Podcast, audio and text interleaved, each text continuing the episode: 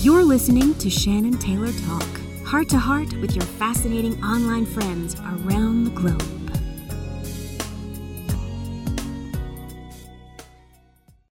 So we're talking to Matt King today, a songwriter, a singer-songwriter from Nashville, and uh, we're going to be talking about his newest project, Rube. Um, which fascinates me to no end. I mean, the, the your career has been so amazing, and uh, from the early country to this particular project is just uh, it's it's it's it's so amazing. I want to talk about that. So you you begin about your journey because it's been quite a path, hasn't it? Well, by by most industrial standards, it would be considered a devolvement. I suppose. Well, um, not for mine, not for mine. But in my own personal journey, uh, like like yours, at least what I've read mm-hmm. uh, about yours, it's just uh, it's been a natural process. Um, it's been a very alchemical process, to say the least, um, with all the stages um, uh, involved. I guess that's the best analogy I could give. Well, in the and Rube, in the beginning, I mean, you've been in Nashville for quite some time, but in the beginning, um, they were they were um, comparing you to the Keith Whitley and the the heavy uh, heavy country artist, and this. Yep. I mean, and you you have this richness, this rich Southern heritage, and and then what you're doing today with Rube is so brave and awe inspiring. I just called you uh, Tennessee Williams. If Tennessee Williams, in my opinion, if he were alive today, he would be. If he were a songwriter, he would be Matt King because well, what you're doing in, in in the lyrics and the innovation is just so brave. I, I applaud oh. you. Well, thank you. I, I just I've always wanted to be a novelist. I, I always wanted to write books, but I don't have the wherewithal or patience or attention span to go two or three hundred pages deep, but I can I can make it through about you know anywhere between two and four minutes.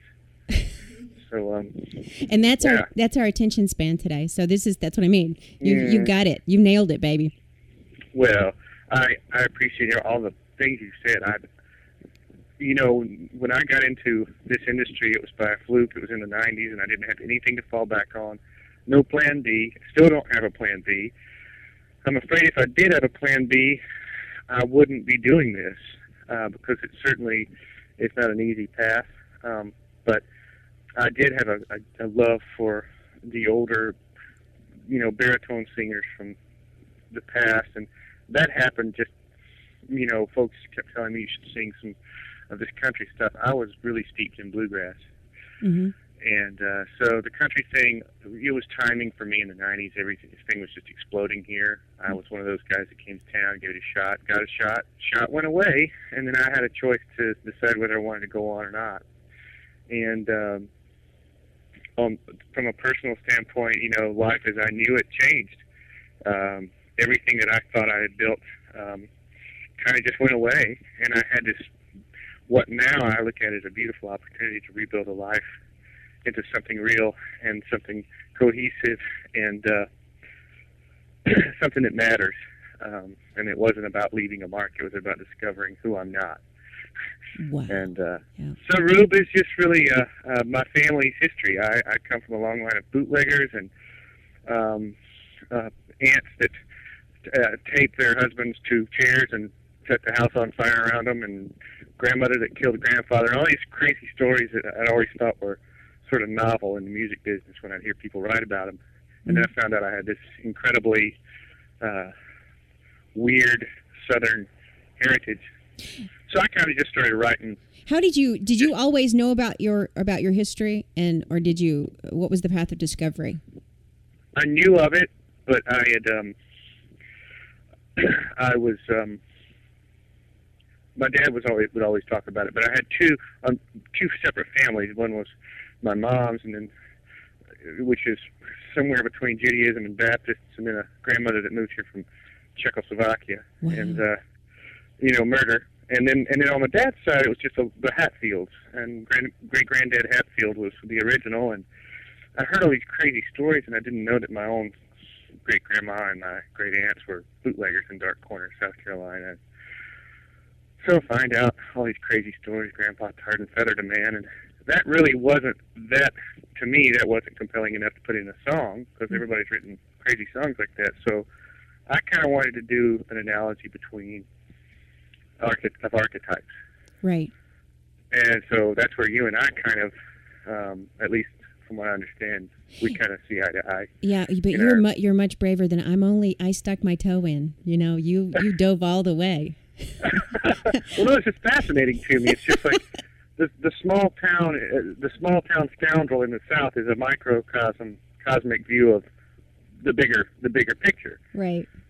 So that's that's what I mean by that. And so it's just been fun, and that's all that Rube is. I grew up in a barber shop, Smokey's Barber Shop, and we had Curly Fane and Van Hook and Gravel Gertie and Shotgun Sherrod and all these characters, one after the other Right. that I grew up around, and um, you know, a rube was a yokel, and a rube was a kind of an uneducated guy where the rich people would come in and say, "Hey, I'll give you a nickel if you go dig that hole for me, rube." So I'm a rube, and I'm lucky in that I had an opportunity to uh, to take a look at at uh, at least attempting to live deliberately and not have to live with that oppressive um,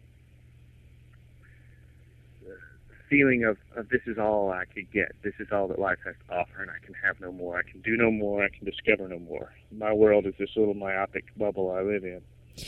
What was the transition between uh, going from the the country artist that is the music maker's dream over there? You know, they you, you go through that mill, and you come out Oh yeah. flattened, and then and then you you rediscovered your your roots. And how difficult was that to make that record?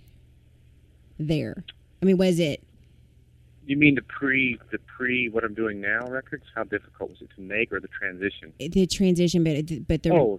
yeah, It was brutal, but uh, you know, in retrospect, it's all most of it was self inflicted. You know, you know, there's just there's for everything we do, we got consequence, good and bad, and I made my choices. I moved here. I made, you know, I, at that time, all I wanted to do was not drink homemade beer for a day, and uh, somehow embrace the fact that I was alone, I was divorced, that the world as I knew it was very skewed, and most of it I had made up and delusional.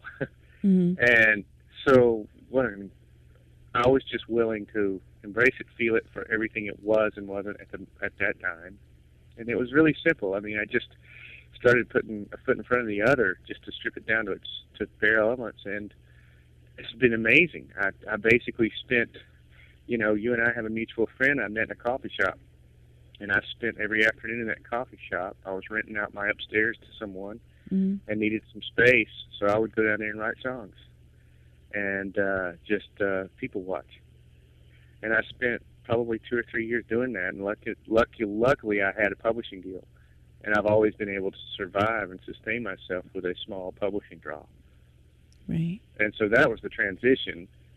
Really, I mean, that's in a nutshell, paraphrase, so But, but very few people uh, are willing to, to go into that self discovery mode.